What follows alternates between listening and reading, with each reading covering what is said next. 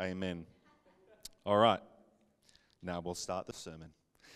Uh, so this morning I want to talk to you. The, the title of my message is called For Christ's Sake. You can say it with whatever kind of inflection you want, but either way, you get the picture. Um, it's not. This is not coming out of frustration, by the way, but um, yeah, hopefully it, it, it, hits the intended uh, place. Um, so. Uh, if we were to look back from the beginning of creation, it would seem that there has always been a desire in humanity to be like God. Essentially, that's what tempted Adam and Eve. Is you know the the the temptation was if you eat this fruit, you will you'll be like God. You'll be able to see what He sees and and know what He knows. And so they're like, well, that's that's a that's a good thing. So they did it, um, and then that's where the fall, you know, so we're working our way back. Um, now, again, obviously, the end game is, is oneness with God, but we'll never be God in that way, but we will be like God. In a sense, we'll become, we're becoming like Jesus in that way. But there is something where uh, that, that desire to be God is almost inherent in human nature. And I would um, hypothesize that the reason that that is is because we're made in the image of God. So, inherent within God Himself is to be God because that is the most godly thing for God to desire is to be God. He is not an egomaniac fighting for this place of ultimate power. It would be unrighteous and unjust and unholy for God to position Himself in any other place apart from being God. So He is self evidently God because he is God. so the fact is also then that we are not. And so even though we are made in his image, uh, to, to reflect his nature, that dynamic of him being God is, is not for us to grasp. Amen? But it's, we see it's reflected in our culture. Everywhere we look, we are bombarded by this uh, encouragement to pursue self idolatry, self worship.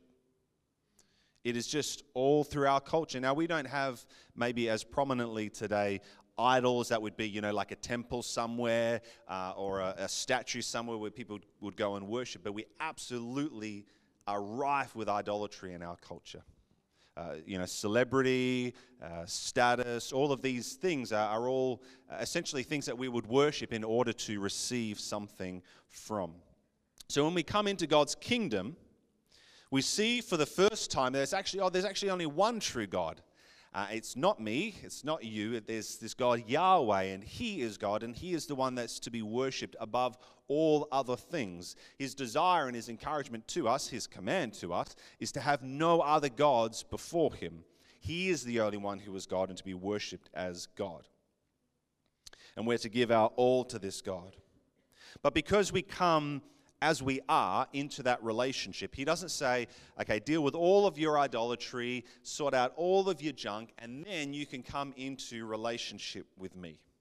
So we come in as we are with all of our brokenness and bitterness and dysfunction. We come into relationship with God. So we bring all of our old ways of believing and behaving into that relationship with the Father. We come as we are, and that's a beautiful, wonderful gift. Uh, we're not supposed to stay as we are. Um, because we're, we are also then given the grace and the power of the Holy Spirit to become more like Jesus. But the reality is, we just have to acknowledge I come into this with every part of my old life there. Now, the power of sin is broken. My old nature has been crucified with Christ. I've been given a new nature. But the fact is that my belief systems and my behavior processes are often the same. Yeah, has anyone had that experience? It's just me. Awesome. So uh, I'll, uh, I'll just. Great word, Brad. Yes, amen. I, I hear. Thank you. Thank you. Thank you. Um, so there is a great danger then that when we come into relationship with God, um, that we worship God in the same way that we that someone may have worshipped an idol or even to worship God, to give our all to God because of some personal benefit that we gain in return. that there's some sort of exchange. So, well, I'll come in, yes, Lord, I'll worship you because of, because of what I receive back from you. Not because you are worthy of worship. So, regardless of any exchange happening, I'm going to, I just, well, you're worthy of worship. So, I'll give all of my worship to you. That if we come in with a mentality, a form of worship that's idolatrous, then it'll be like, well, yes, of course I'll bow down before you because I know that I'll get back from you something that is of benefit to me, which is idol worship. That's the form of worship. That's what people would do. You know, back in kind of Jesus' day and before, when you read through the Old Testament, they would come and they would worship the God of fertility so that their soil would be fertile to get a good crop so they can feed their families. You know, they'd worship the God, you know, rain and sun and all of these different gods that they created was essentially for their own personal benefit. And it's like, don't annoy the gods because then we won't have food to eat. You know, do sacrifice this animal so that the gods will be happy and then we'll get what we want in return. So ultimately, in that form of worship, we we worship for the benefit of what we get or to avoid the punishment of what we would get if we didn't worship him. So again, sometimes that's how the, the, you know, the good news of the kingdom is shared. Is the good news is if you don't, you will burn in hell. Good news. So, you know, so I'm like, well, okay, well, I, I want to avoid that. I want to avoid hell. And oh, the idea of living forever sounds nice. I'm in. It's when you think about it, that's kind of sometimes how the gospel is proclaimed to people. So we come even into the way that we come into the kingdom is because I'm avoiding the bad in order to receive some good. Now, the person of Jesus and the worship of God and all of those things are kind of secondary. You learn that as you go along. But I wonder if sometimes that becomes detrimental in the initiation of our journey with God. Because we're like we're coming in in order to get something, which is kind of a little bit idolatrous. It's like, what's in it for me? And we also present Jesus in a way of like, you need to do it because there's something in it for you. Now, absolutely, there is something in it for you absolutely there is so much in it for you. And Jesus would say, you know, come to me and you'll receive life, life in abundance. There is absolutely something you receive, but I can go into it without an expectation of receiving and then receive everything that is there for me. But God gets what He deserves, and I get what He desires to give me.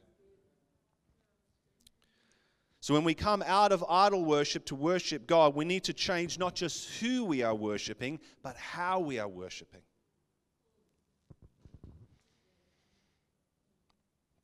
We, God cannot be worshipped like an idol. But I wonder sometimes if that's kind of what we do. Even um, when I say worship, I mean heart engaged love towards God, not corporate singing time. But even in that can sometimes be the manifestation of our heart. Is I come in, I'm like, mm, I'm just not feeling it today. Um, mm, I don't really like those songs today.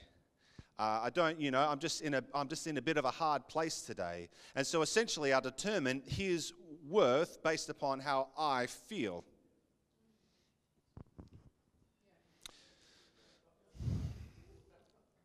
But I'm like, but I'll, but I'll worship you because then hopefully I'll feel better about myself. Or I'll worship you because then maybe that will be the thing that will give me the breakthrough that I desire. So I think so. I'm coming in with this expectation of exchange, not coming in with just the, the reality of, well, you are who you are, regardless of who I am and how I am. So I will give you what you deserve. Because you're worthy of receiving that. Regardless of whether the star, I mean, I, I, I, the reality is I struggle with, and I'm not saying we should just have, you know, crappy music and, you know, all of that sort of stuff. It's, it's like it's, it's okay to not you know, for things to not be out of tune or, or whatever. But if that's the determining factor as to whether or not I engage with God, oh, there's something like seriously messed up in my thinking that I'm coming in to go, can I worship you in this place? Now, again, if you've got a place and there's craziness going in the atmosphere, you can get distracted from that. But He is always deserving of our worship. But I think sometimes we come in and go, what, what's the benefit going to be? If I give a sacrifice of praise, is it going to be worth it?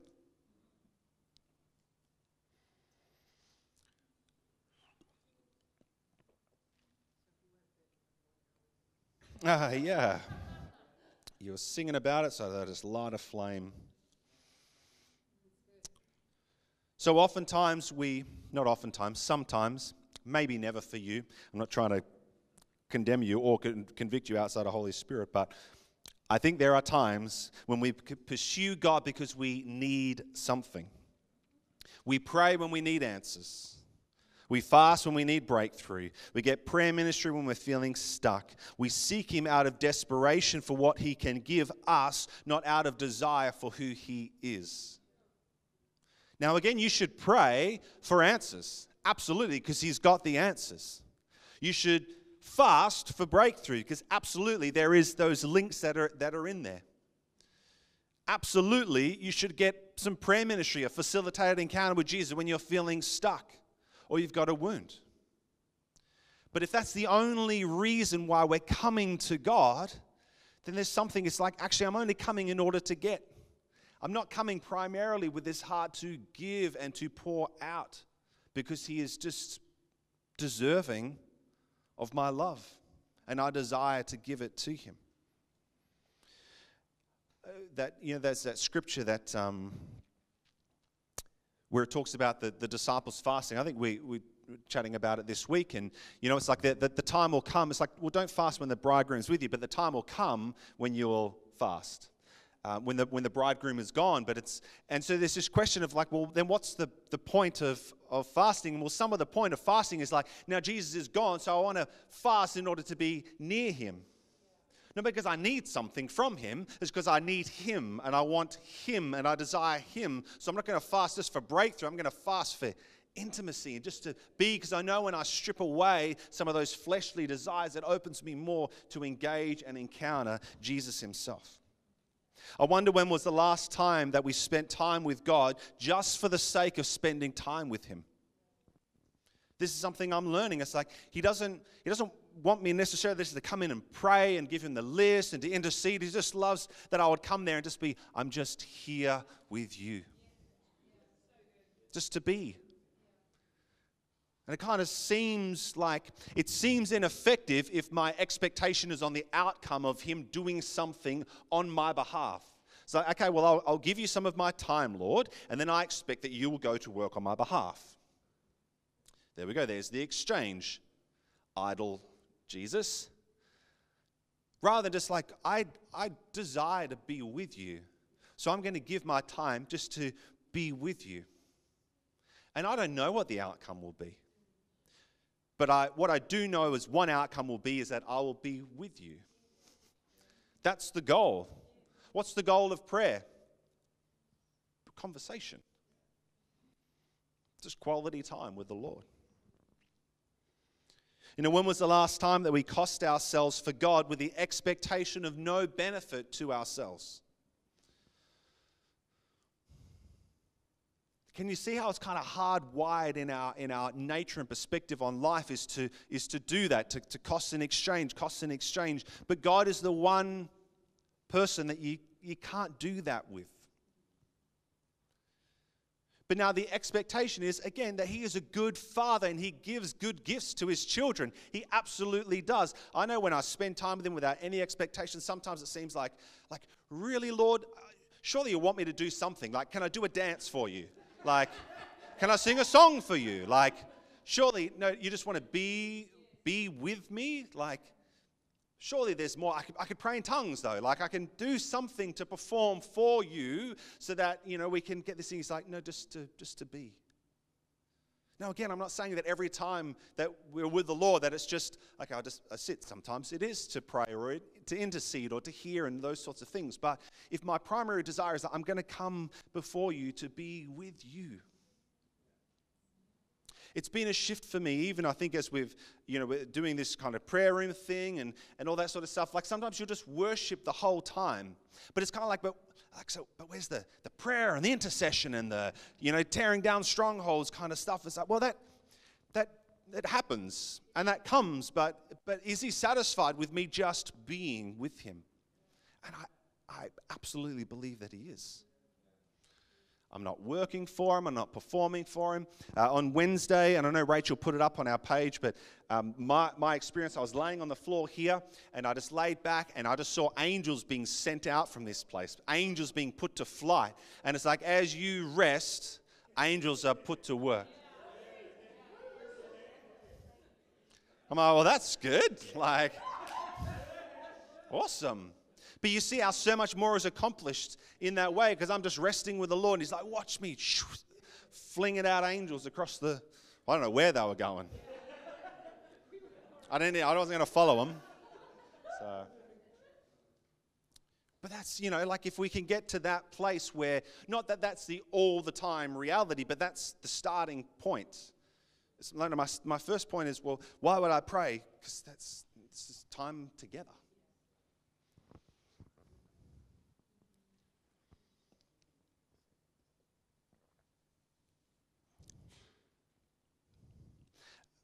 I think sometimes if, if we have this perspective, then a lot of what we do in our journey with God uh, gets defiled by the motivation behind why we're doing it. And we can say that we're doing things for God, but ultimately, really, I'm doing something for myself. And it gets exposed then when I'm not in the place of needing God. Needing God in terms of where I'm aware of my need for God. You need God all the time, more than you realize, you know, but but I don't have a felt need for him, and sometimes that can be because I don't have a felt need in my flesh. I've got a full belly, I've got a loving family, I've got a nice car, I've got a roof over my head, things are going well for me, I've got a good job, my friendship's going well. I'm like, life is good at the moment. And does that sometimes then trickle into like, oh, well, so I don't feel like I need God as much right now? Because maybe in my warped perspective, I only needed God for what He could give to me.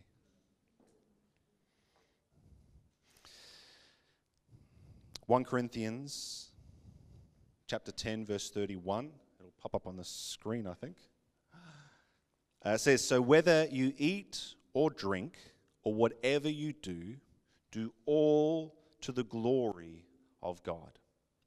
Everything that you do, everything that you do is to be done all to the glory of God. And this is the way of the kingdom that when we come out of the kingdom of darkness into the kingdom of light, that is this whole relationship shifts. And as God becomes God, then everything that I do is for His glory. It is always for the other. The way of the kingdom is to live for someone else and not for ourselves. Now, again, I wasn't taught this when I became a Christian.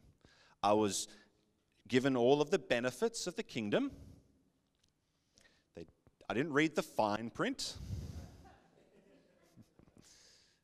But I want to tell you, if you read through the Gospels and you look at the way that Jesus invited people to follow him, it wasn't, here's all the benefits, and oh, there's a few little things you have to do there. It was like, here's all the costs. Be very careful that you weigh up all of the costs before you choose to follow me.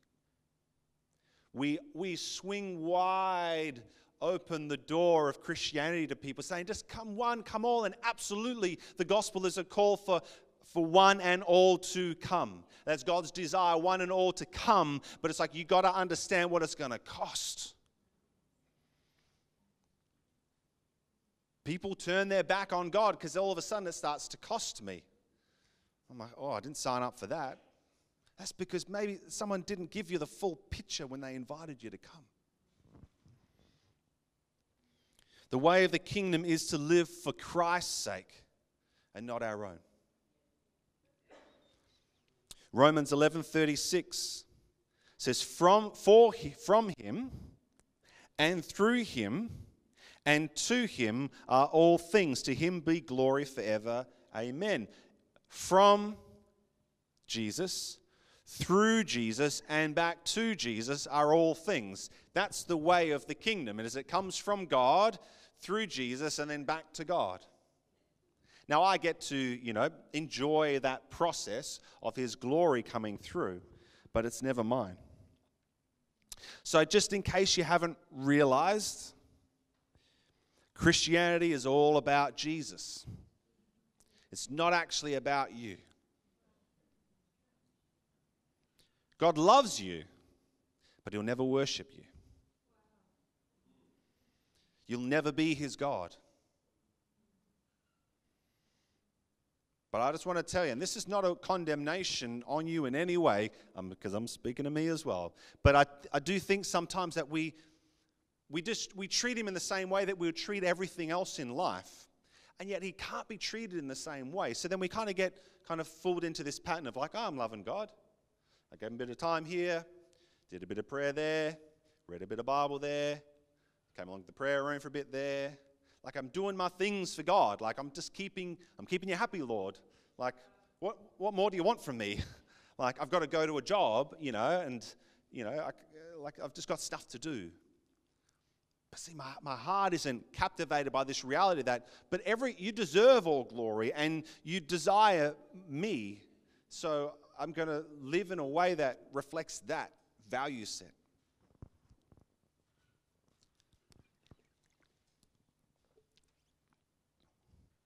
Feel free to make noise if you need us to break the awkward silence. Philippians chapter 2, verse 3. It says, Do nothing from selfish ambition or conceit, but in humility count others more significant than yourselves. Let each of you look not only to his own interests, but also to the interests of others. So it says, do nothing from selfish, which is the, the so the understanding of that is concerned chiefly with one's own personal profit or pleasure at the expense or consideration of others. That's what selfishness looks like, where I'm concerned chiefly with my own personal profit or pleasure at the expense or consideration of others. And ambition means a strong desire to do or achieve something. So when I put selfish ambition together, it means that I have a strong desire to achieve personal profit or pleasure at the expense and consideration of others. Me first. And I want to tell you in idol worship, even though, even though people would worship idols, ultimately it's positioning themselves in that place of idolatry. Humanity is the greatest idol of humanity the idol of self, the worship of self. And the word conceit means excessive pride in oneself. But in humility, count others more significant than yourselves. So it's, that's to be of the opinion that others are actually more valuable than you. So in the kingdom, if we've got three kind of relationships God, ourselves, and others God puts an order here. And he says it's me, and then it's others, and then it's you. In order of importance.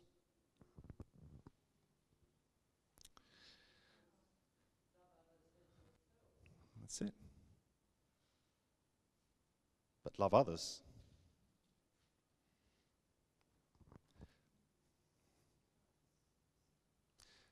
Yep, Selah.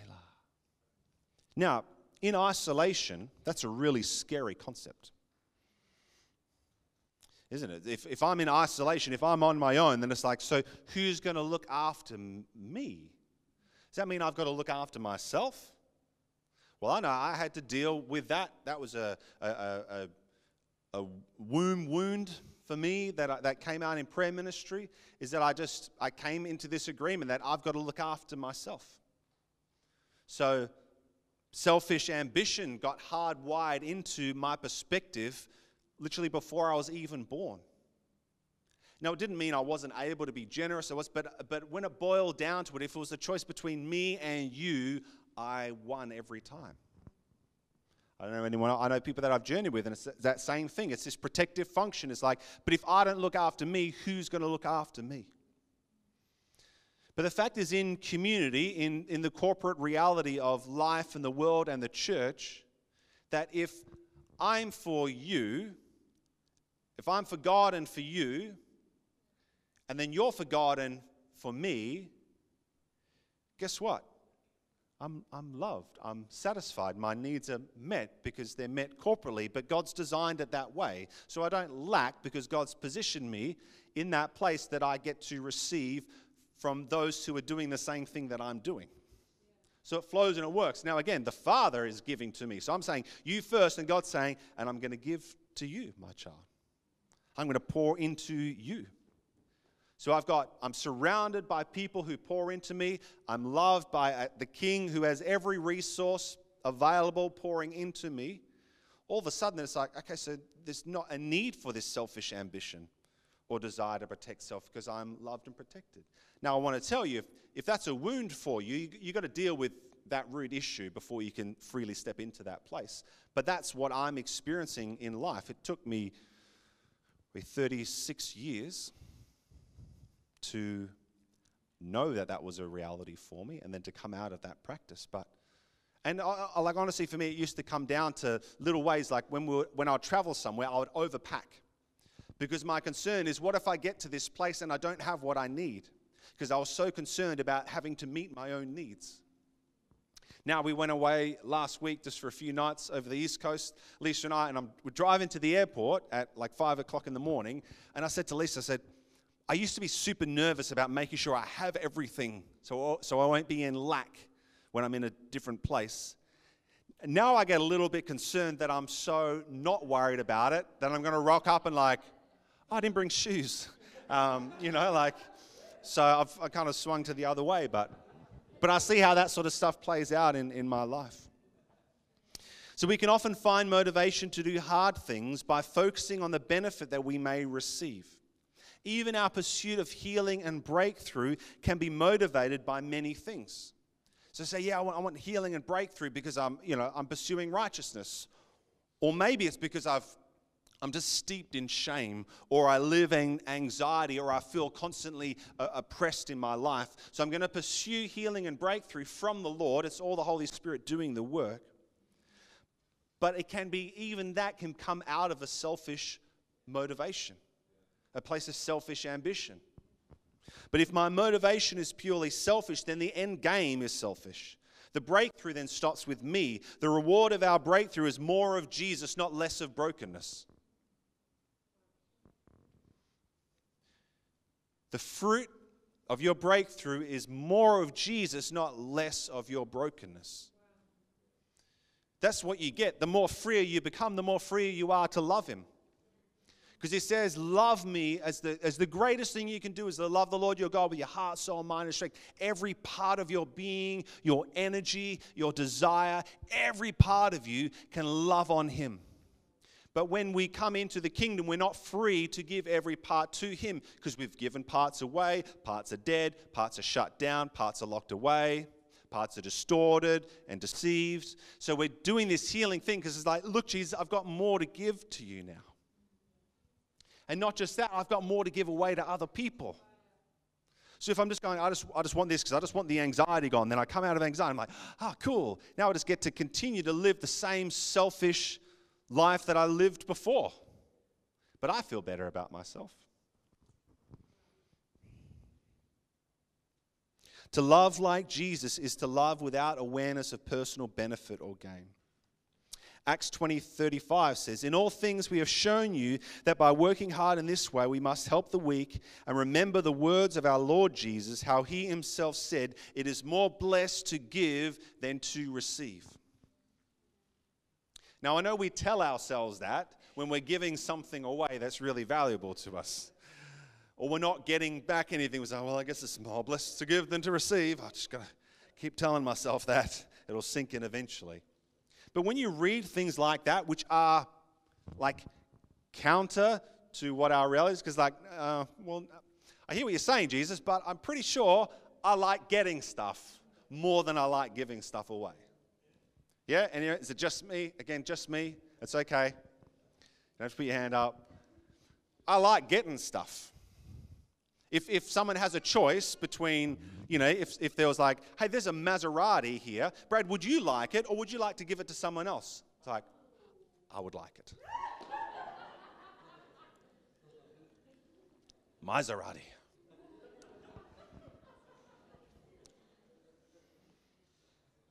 But see, there's a kingdom principle clearly in that. So Jesus says it. It's like, well, that doesn't make sense in my mind or in my experience, but that is a kingdom principle that must have life contained within it. And that blessing is attached to my ability to freely give away more than to hoard for myself. So again, but as, as we get down and we and we resolve these areas in our hearts and we and we start to have a heart that reflects the heart of God, that we go, wow, I get to experience the blessing of giving. I get to experience that. Now again, what happens in community, in relationship with the Father, everyone's carrying that same perspective. So everyone's giving. Everyone's giving, everyone's giving, which means everyone's receiving and receiving and receiving. They're not hoarding for themselves, but they're freely giving away, and yet everyone is receiving that blessing of that. Amen? So, a question would be in what ways is your internal heart healing and freedom having a positive impact on those around you?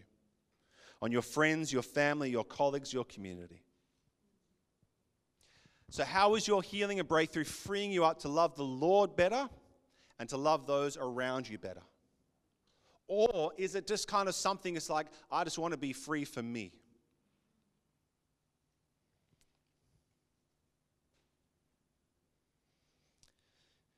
If the work of Jesus in you is not giving glory to God and positively impacting those around you, then you've missed the point of what He is doing in you.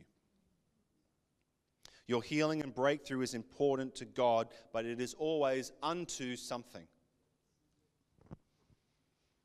God loves you. You are his child, and he wants the best for you. But he didn't create you in isolation. So, what he knows is, but the work that I'm going to do in you is going to be a blessing to others, and it's going to give glory to me. So, does God care about your breakthrough? Absolutely, He does. Does He want you to be free? Absolutely, He does. But does He want more than just your freedom? Absolutely, He does. The fruit of your freedom should be more than just that you're more free. And this is the reality that your life is intercession.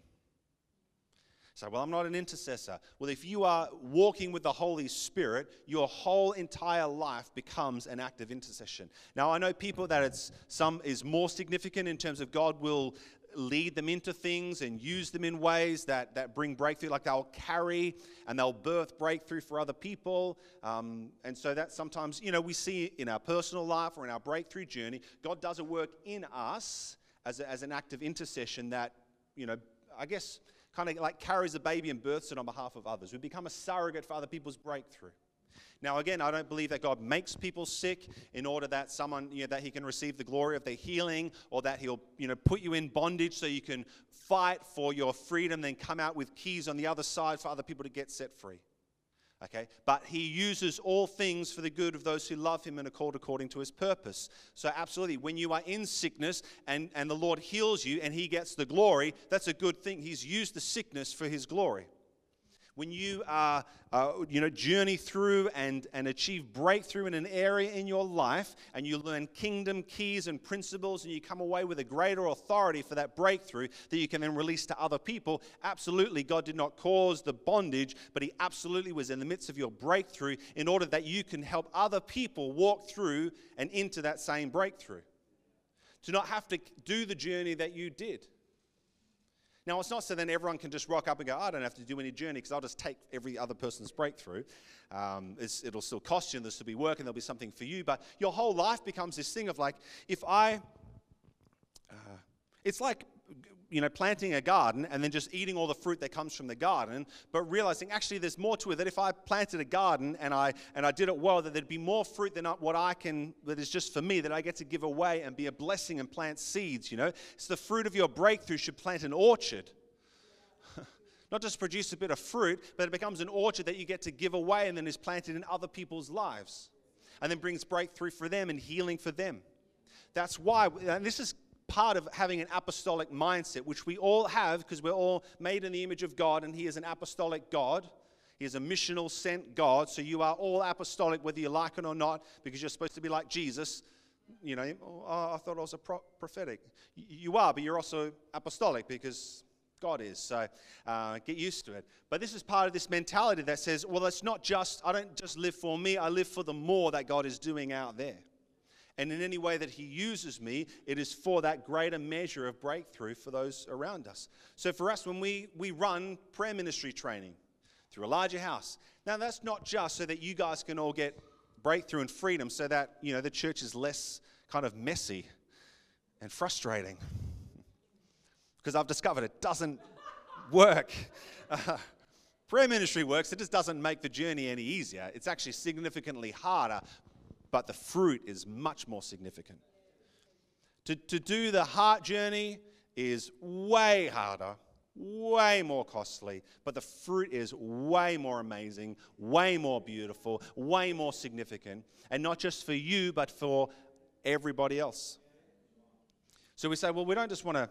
Oh, okay, so I guess we could just have we could just have Martin and Teresa. Cool. We've we've trained two prime ministers.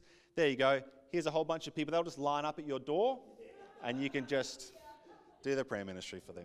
You know, that's it. But it's like, no, we want everyone to carry that. And it doesn't mean that every single person becomes a prayer minister, but every single person is equipped with those understandings of the way the heart works, how we respond to life, and they get to carry that blessing and anointing into, like, you can bless the people in your workplace based upon principles, not principalities. Oh, that's very. Don't bless people with principalities, um, especially not your boss. I know you might be. That's you know comes in. Um, no, no.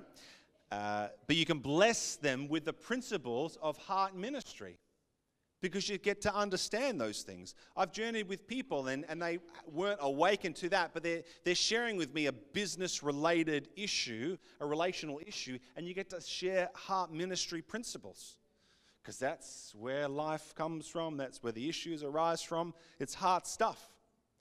You know, you could be, you could be in a mechanic's workshop and you could minister to a, to a person that you may, might think in the natural has wants nothing to do with heart and emotion and all of these sorts of things, and yet you can bless them and speak to them in a way and awaken things and connect, not by being all like, not by being kind of yeah and like and not recognizing that that person has a particular culture and uh, you know like i have i have embraced like hardened criminals and had them bawl their eyes out in my arms people who have spent years and years and years of their life in prison. But you talk to them about heart stuff, you get connected in that way, and bang, it opens up. I know this one guy, and he would talk to me. He's like, I never wanted to be that hard, but I felt like I had to be. That was his survival mechanism. And that was, he had a nickname that represented that, you know. But to, but to get below the surface of people, you're just hurting wounded people. But that's the gift that we have to give away. Romans 8:31 says, "What then shall we say to these things? If God is for us, who can be against us? He who did not spare his own son but gave him up for us all, how will he not also with him graciously give us all things?" Is God for you? Yes. Say, God is for me that God will give me all the things that I need. Amen. God is for you. Now, the question is are you for God? Or are you also for you? So that works. God's for me, I'm for me. Double portion blessing. That's it. You know what? Relationships work best when we're for each other. You either get two in relationship, you get two super selfish people, and they kind of work because they both just grab for their own things, meet their own needs, and do all that sort of stuff. Doesn't make for much of a relationship. But when both people in there for each other, all of a sudden it's all my needs are getting met and all your needs are getting met because we are more concerned for the other than even for ourselves. But that's our relationship with the Father.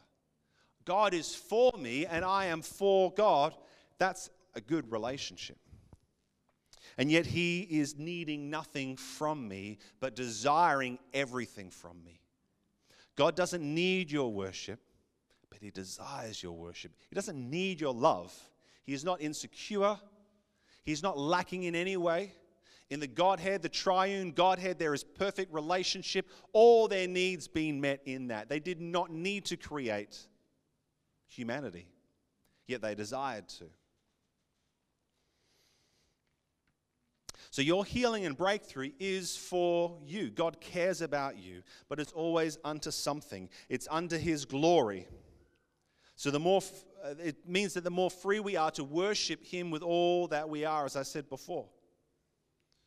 You're more free to serve God with all that you are. The freer I am, the more free I am to love. The more free I am to worship Him. The more free I am to serve Him. And it is also for the benefit of others. There's an authority that comes when we receive the breakthrough that we have fought for. There is. It's just when you when you do that journey, when you come to the end of a season and you have fought well with the Lord and He has brought that breakthrough, there is just a reality of the authority that you carry because you've won a battle. You have victory in that area, and there is just something spiritually then that you have an anointing and an authority to help others journey through that quicker and easier and, be, and have that breakthrough. So, if our motivation for healing and breakthrough is for our, our sake alone, then we rob God of the glory he deserves. If we only come to God out of desperation and not desire, so desperation for our healing, not desire for intimacy with Him, then our breakthrough can be worse than our bondage. So, what? Did he just say what I think he said? If we only come to God out of desperation and not desire, then our breakthrough can be worse than our bondage. One of the dangers of healing for my sake is self sufficiency and self reliance. We receive healing and breakthrough, but we lose intimacy because we were only after the gift and not the giver. It's like you're actually you're better off in your bondage because then you were uh, desperate for me, and now you've come through and it's like I'm free, and that that desperation and desire diminishes because I don't need him anymore because the only reason I came is because I had need for me not desire for Him. That's a horrible reality to come and to, and to grasp. People come into church community and they have needs. All of a sudden they get ministered to, they get freedom, they get healing. They say, Oh, I don't need this anymore. You know, you, how hard you pray in times of desperation. Yeah, do we carry that prayer all the time? I remember when uh, uh, my, my dad had a, a car, went into cardiac arrest, and uh, so it was a Sunday afternoon. I got home and uh, I was making nachos.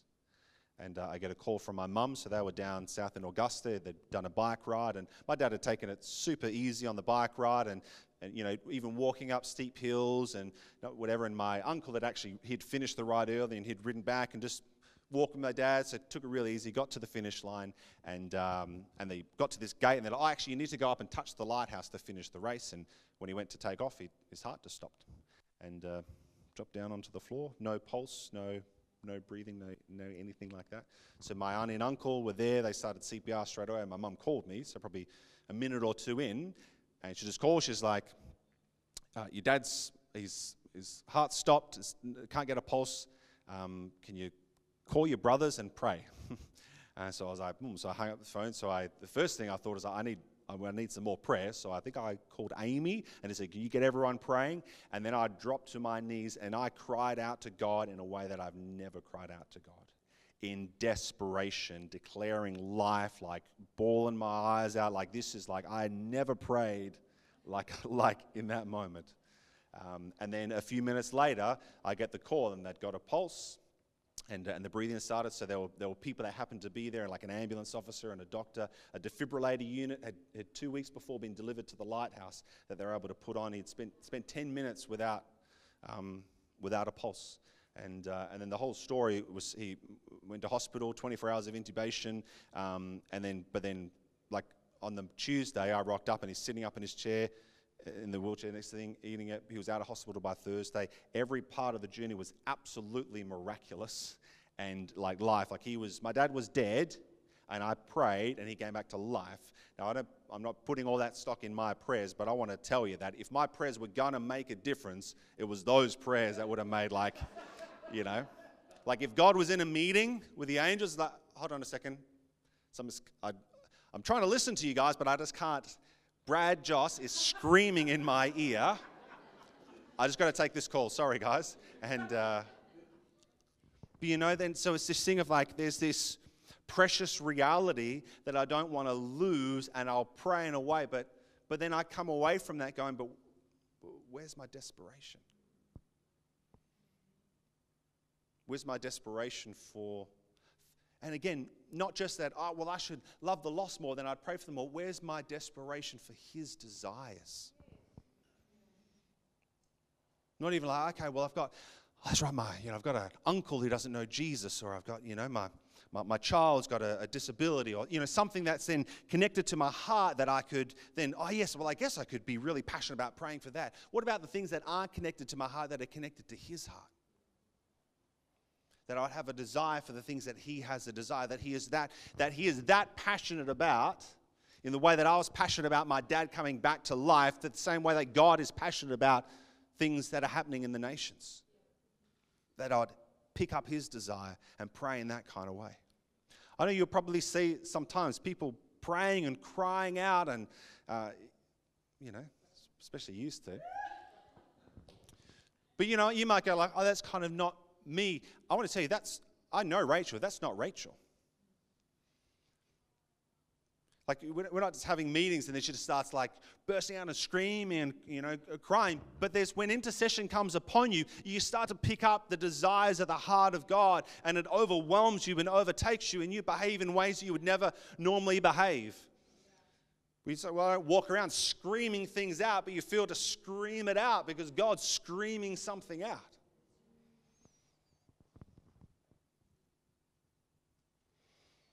We need to desire the giver and not the gift. Is it all right? Should I carry on? All right. So, question is well, what if my brokenness and bondage doesn't affect me? You know, well, I didn't grow up with trauma. I'm, I'm not highly dysfunctional. Um, I do like to say that there's two types of people in the world. There's um, highly, there's highly dysfunctional broken people, and then there's highly functional broken people. You fit into one of those categories. But maybe you say, like, you know, I'm a, I'm a good person in general. Like, you know, I go to work and I provide for my family and I, you know, love my kids and all that sort of stuff. Well, the, the fact is, you may not be aware of the impact that that lack of awareness is having on you. Just because you have learned to manage your brokenness doesn't mean you've mastered it and you're free from it. So, therefore, you can be living under something and being robbed of fullness, fullness of life, for yourself. God does not desire that for you. You also may not be aware of the impact that your brokenness is having on other people. This is what denial does it shuts us down, not just to the impact that our sin is having on us, but also to the impact that it's having on other people. It robs others of our fullness and sometimes hurts people in a way that we're not even aware. We are made in the image of God, so therefore we are made corporate. We're connected to one another. We affect each other relationally, and we impact the spiritual atmosphere around us. So you can say, "Oh, well, I'm just, I just, I just kind of keep my sin private, and then it won't affect anyone in public." Doesn't work that way, because you carry a spiritual atmosphere. I want you to know every time on a Sunday morning when we get together and we pray, we're not just praying, we're praying for the people that come in because we carry stuff that we might not even be aware that we're carrying that disrupts the atmosphere. And that's not because then, it, oh, it's not going to make the worship time as good. It's like God won't get what he deserves because people are stuck underneath that. And that is the reality that we then diminish the glory of God in us and through us. We're called to go from glory to glory as we are transformed or transfigured into the likeness of Jesus. This is in 2 Corinthians 3:18. It says, "And we all with unveiled face, so with the veil removed, beholding the glory of the Lord, are being transformed into the same image from one degree of glory to the other, for this comes from the Lord who is the Spirit." It's only when the veil is removed that we get to reflect his face. So you can live veiled and, and kind of you might be okay. Well, I've just learned to manage it. God's not in the management business, He's in the breakthrough business. It's not good for you, it's not good for others, and it's not good for God. So that's three really good reasons to pursue breakthrough and healing. And it's not, don't be ashamed of your, your brokenness. You don't need to hide your brokenness. I can, uh, I can give you a long list of mine. Healed and unhealed you know? It's like it's just it's this is the thing. It's like well sin doesn't become this thing oh this hidden disgusting dirty thing. It's like you know there's some stuff that i don't want in my life because it's it's robbing me and it's robbing the people around me and it's robbing the lord of his glory so I put all of my sin in that basket and say, so therefore I do not want it. It doesn't belong to me. It's not my inheritance. So I'm going to pursue getting rid of it. And this is the reality. We're called to pursue righteousness, not just avoid unrighteousness. Guilt and shame can be good motivators for us to avoid sin, but they'll never motivate us to pursue righteousness. Guilt and shame produce avoidance, not pursuit. So this is the thing, it's like you've been made righteous in Christ, now go and pursue righteousness. That means fight hard, go after more of the fullness of the nature of Jesus in you. 2 Corinthians 3 9. This mic is like.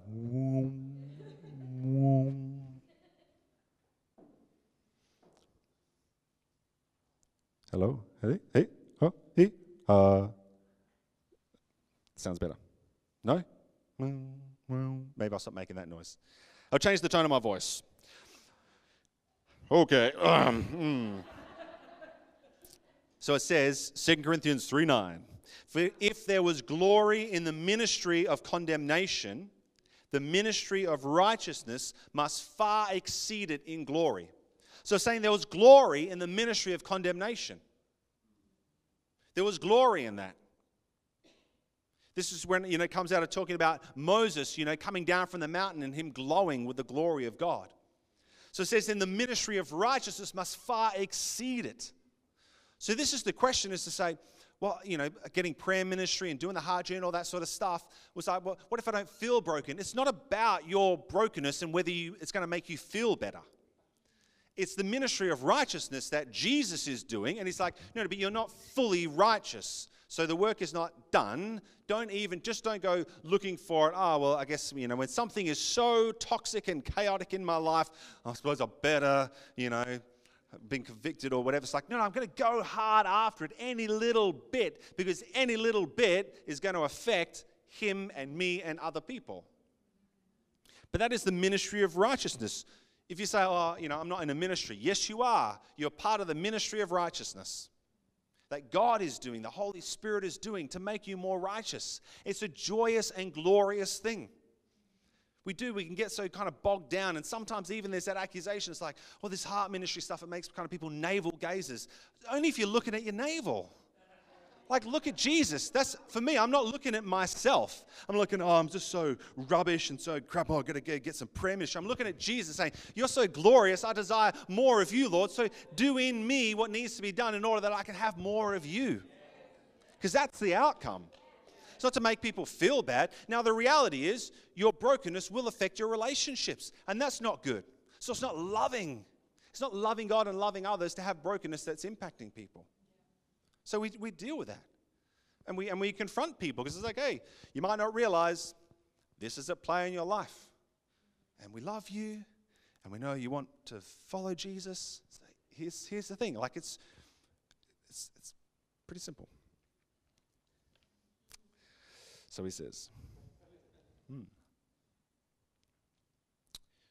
You know, it's a question do we enjoy God in the mundane of life and not just the spectacular? Oftentimes, our journey with Jesus can be pretty normal, but that's where a choice to pursue Him has such great value. I'm not pursuing when He's confronting me with my bad or He's drawing me in with the spectacular of His good, but I'm just saying, no, no, I'm, I'm on a path of pursuit. I'm just on the pathway of pursuit. More of Jesus. More of Jesus. Why do I come to the prayer room? Because I'm on the pathway of pursuit. Why do I live in, in close community? Because I'm on the pathway of pursuit. Like, why I get prayer ministry? I'm on the pathway of pursuit. Like, this is what I'm doing. Like, I'm having prayer ministry, I think maybe this week, next week, sometime. So we do Skype uh, over with uh, people in the US, and but I'm like, I don't, I don't feel like this broken, toxic, chaotic kind of person. But I know there's more that God has for me, and there's more of me that I have for God. So that's what I'm doing. Uh, I'm not, I don't, I don't live in shame or embarrassment, but I'm like, no, no, this, this is, this is not because it's sin, it's because of what it's robbing myself and my family and my friends and my relationships and my church and my Lord of. If there's robbery happening, I want to shut the doors. I don't just sit back and go, I hope the robbers don't rock up. I came out to my car this morning and I noticed the door was unlocked. And I'm like, oh man. And nothing was stolen, which is amazing because, you know, you know where I live. Like, but it's, you know, that's the thing. But I'm not going to go, oh, well, I guess nothing got stolen and oh, maybe, maybe we'll be all right. Not, doesn't mean that I'm going to go leave my door open every single night now. Because, you know, it's like, well, no, that would be dumb. Do you long for Jesus even when you feel like you don't need Jesus? When we live for Christ's sake, our priorities shift. It becomes Him first and not me first. It's about what makes Him comfortable, not what makes me comfortable. It's about what He desires over what I desire. It's about seeking His glory and not my own. So then we work for Christ's sake. Well, I do a good job because it's for, for Christ's sake, it's for His glory. We're obedient for Christ's sake. We're being sanctified for Christ's sake. We're loving God for Christ's sake. We're loving other people for Christ's sake. We're praying for Christ's sake. For Christ's sake. Just a little intonation. Is that what it's called? You know, we, why do we worship? Not because it makes you feel good. You worship for Christ's sake. And if worship makes you uncomfortable, then worship yourselves into the arms of the Comforter. Not worship yourself. Worship yourself as an action. It's like, oh, this makes me uncomfortable. Then go find him in that place because he's a comforter. I love what Francis Chan says. He's like, you know, the reason that God gave us a comforter is because the life of following Jesus is probably going to be uncomfortable at times. So, what is our breakthrough unto? Our healing, freedom, and breakthrough should have three outcomes. And I, I, I, used to hear John Piper talk about this all the time, but it says it's God's glory, our joy, and the benefit of others. Everything we do in life is for God's glory, for our joy, for the benefit of others. This is how we live God's glory, our joy, the benefit of others. So, God's glory. You can't give away something that is in bondage. The more free I am, the more I can freely give myself to God. Amen? So I'm not just free so I can be free, I'm free for Christ's sake. God desires all of us, but do we desire to give the best possible version of ourselves to Him? You know, in marriage, when you're in, in covenant, you're, you're in covenant. Uh, it, you know, the covenant doesn't get nullified if you, you know, put on a bit of weight or you spend a few too many hours watching TV or you dump your dirty clothes on the floor. It doesn't, doesn't nullify the covenant. There are things that nullify covenant, but those things, it's like, ah, oh, like, not, not a big deal. They don't nullify the covenant, do they? No. But they don't produce a glorious and life filled marriage that both people enjoy. It's the same with the Lord. So, oh God, I'm not like not like robbing people. I'm not a murderer. Like, you know, yeah, but but you don't desire to be with me. he, he's not enjoying that. It doesn't make for a beautiful marriage, and that's where you enter into with the Lord. Your bondage may not nullify the covenant to God, but it does not make for a good marriage. So, the first thing is our breakthrough is for God's glory, it's for our joy. Healing and breakthrough releases more joy in your life. I'm not talking about happiness, joy, deep joy. The journey of heart healing can be hard and painful, but it will produce good fruit, which is the fruit of the Spirit, because a good tree bears good fruit. So, like, well, I'm going to make myself a good tree. No, I'm not going to make me. Holy Spirit is, you know what I'm saying? The more free you are, the more free Holy Spirit is to be dominant in your experience of life. And then the third is other people benefit. Our healing and breakthrough will impact those around you. For starters, you, you might just be less of a jerk. That's good. that's, that's, you know, I appreciate that. My wife appreciates that. But you'll also then receive those keys to bring freedom and breakthrough to other people as well. And that's a glorious and joyous thing. So at the end of the day, we need to learn to die well. Luke 9:23 Jesus said, "If anyone will come after after me, let him deny himself." Deny who? Oh, good, just the man or herself. And take up his cross daily and follow me. For whoever would save his life will lose it, but whoever loses his life for my sake will save it. For what does it profit a man or a person if they gain the whole world and they lose it, lose or forfeit themselves? Whoever is ashamed of me and my words, of him will the Son of Man be ashamed when he comes in his glory and the glory of the Father and of his holy angels. In Romans 12:1, I appeal to you therefore, by the mercies of God, to present your bodies as a living sacrifice, holy and acceptable to God, which is your spiritual worship. Part of the the issue is that those old ways are still alive and active in us.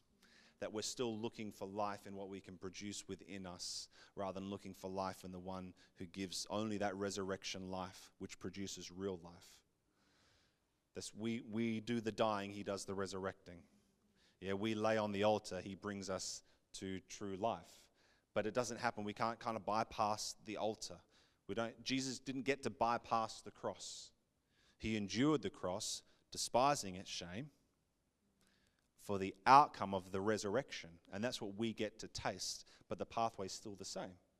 So I actually, have to lay down those old ways of being, those old ways of living, those old ways of behaving, those old ways of believing, these ways that would say that I'm the most important.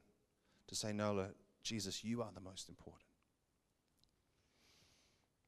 I'd wonder if you would pray with me. Why don't you stand?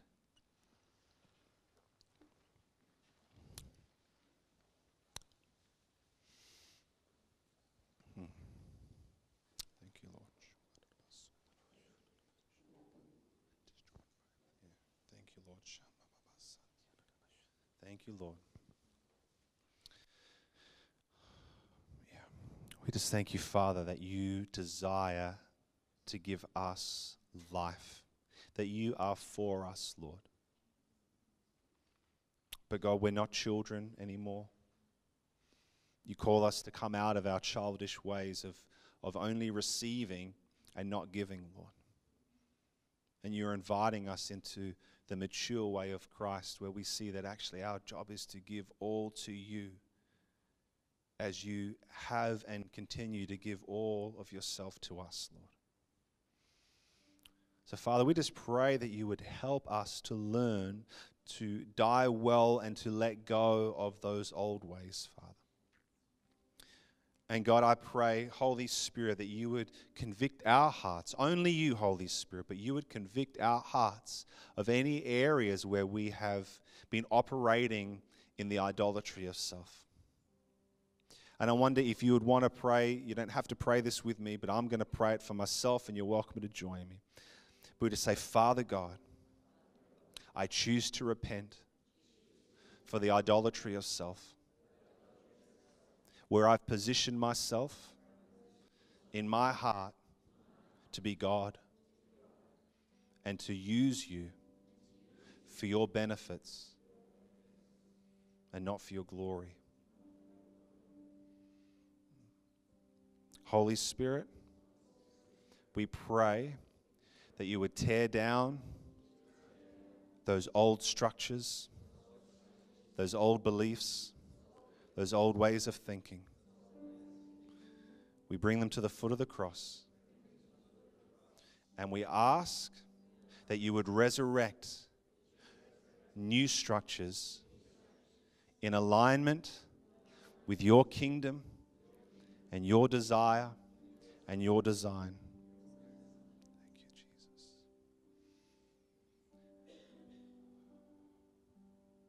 Only you can show us this way, Jesus. Only you can show us this way, Lord. We can't figure this out on our own, Lord, because we have been birthed into a world that pursues self worship, Lord. We've been raised in that world, God. We are bombarded constantly. But we thank you, Jesus, that you are the way and the truth and the life, and that you, Holy Spirit, can lead us into this way of life where we get to be free from self worship in order to fully and freely worship you, God. And we thank you, Lord, that we are in that place alone without need because you meet every one of our needs, God. You meet us in our pain, you meet us in our rejoicing. And so, Holy Spirit, we pray that you would help us to live for Christ's sake. And Father, we choose today to follow you, God, and to live for you, Jesus, for your glory above all things, Lord.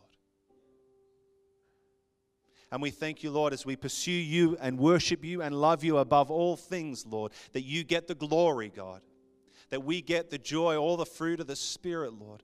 But then everyone around us gets the blessing and the benefit of a life fully yielded to you.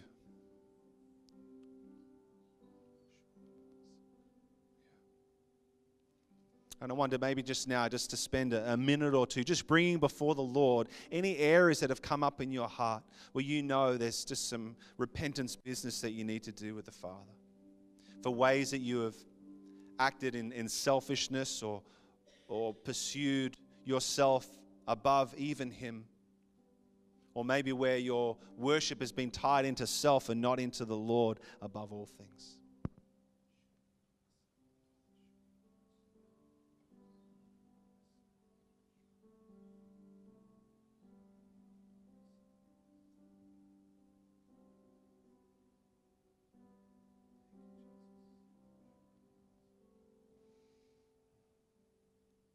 Father, forgive us where we have pursued our own pleasure over your pleasure, God.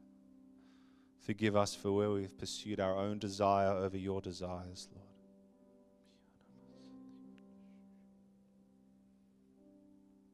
Forgive us where we've looked unto ourselves, Lord, rather than unto you.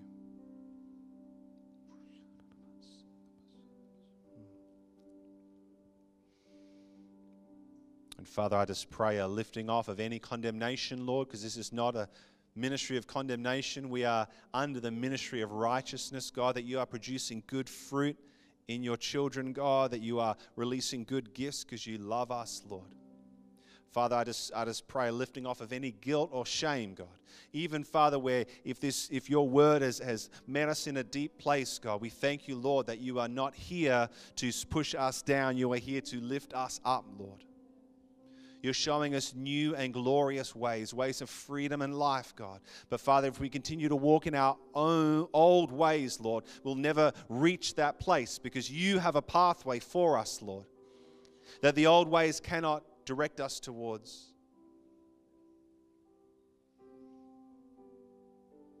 We thank you for what you're doing in our hearts, in our lives, in our relationships, in this church and community, Lord in this region, in this nation, Lord. Thank you, Jesus. Amen.